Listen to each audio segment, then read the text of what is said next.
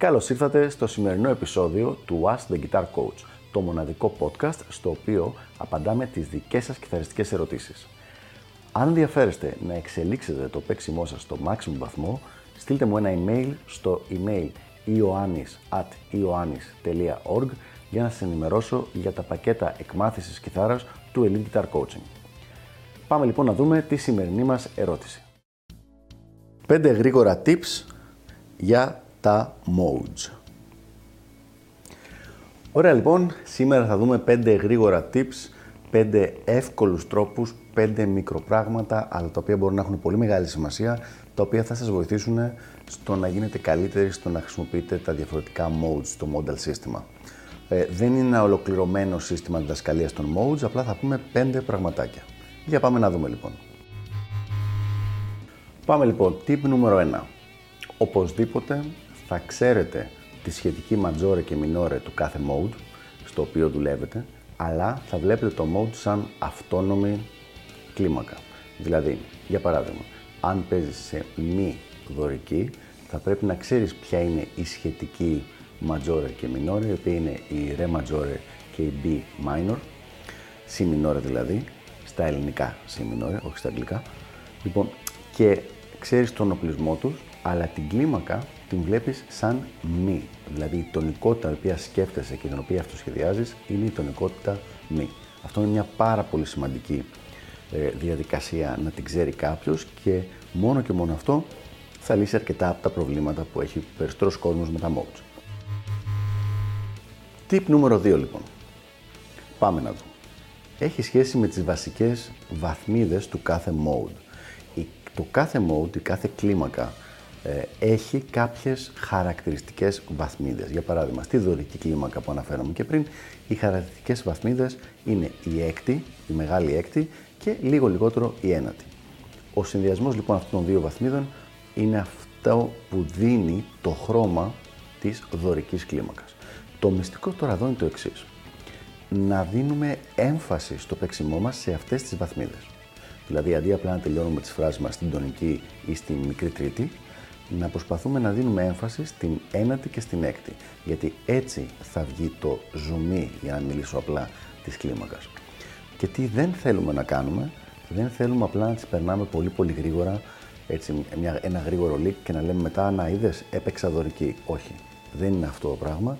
Θέλουμε να δώσουμε έμφαση στην νότα που δίνει το χρώμα της κλίμακας αυτής. Tip νούμερο 3. Μάθε το πώς να συνδυάζεις την κάθε κλίμακα με είτε τη ματζόρε ή μινόρε πεατονική, ανάλογα με το αν είναι ματζόρε ή μινόρε το mode, ή με τη model πεατονική, ιδανικά και με τα δύο. Για παράδειγμα, λέγοντας και πάλι για τη δωρική, η δωρική μπορεί να τη συνδυάσουμε πάρα πολύ ωραία με τη μινόρε πεατονική, χωρίς κανένα απολύτως πρόβλημα. Η μινόρε πεατονική περιλαμβάνεται μέσα στη δωρική κλίμακα. Με αυτόν τον τρόπο λοιπόν έχεις έναν rock fusion ήχο και όχι μόνο τον ήχο της δωρικής, αλλά έχει και rock στοιχεία μέσα. Ας δούμε το ίδιο παράδειγμα για τη μιξολιδική. Η μιξολιδική μπορεί να συνδυαστεί με τη majore πεατονική κλίμακα, την ομώνυμη majore πεατονική κλίμακα, καθώς επίσης και με την dominant πεατονική. Η dominant πεατονική είναι σαν τη minore πεατονική, απλά με μεγάλη τρίτη. Άρα ουσιαστικά είναι ένα dominant 7 αρπέτζιο με μία τέταρτη μέσα. Αυτή λοιπόν η κλίμακα περιλαμβάνεται ολόκληρη μέσα στη μυξοδοτική κλίμακα και μπορεί να χρησιμοποιηθεί πολύ πολύ ωραία στον αυτοσχεδιασμό.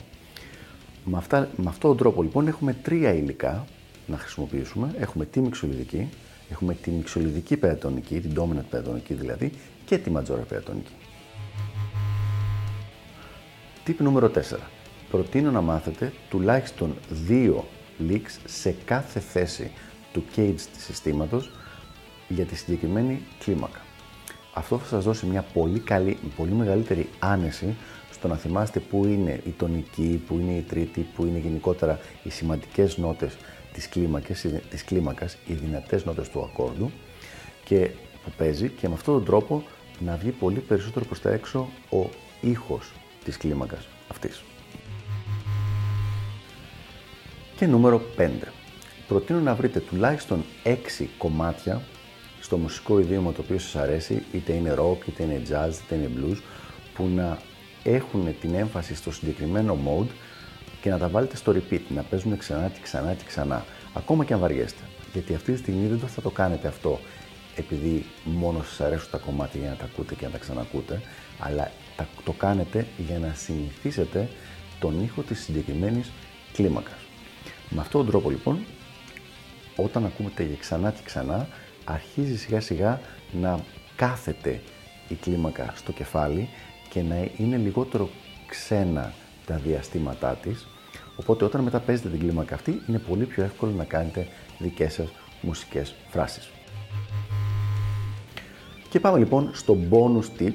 Είπαμε ότι θα είναι 5, αλλά θα τα κάνουμε 6 γιατί θα είναι το bonus, το οποίο είναι ίσως από τα πιο πιο πιο σημαντικά.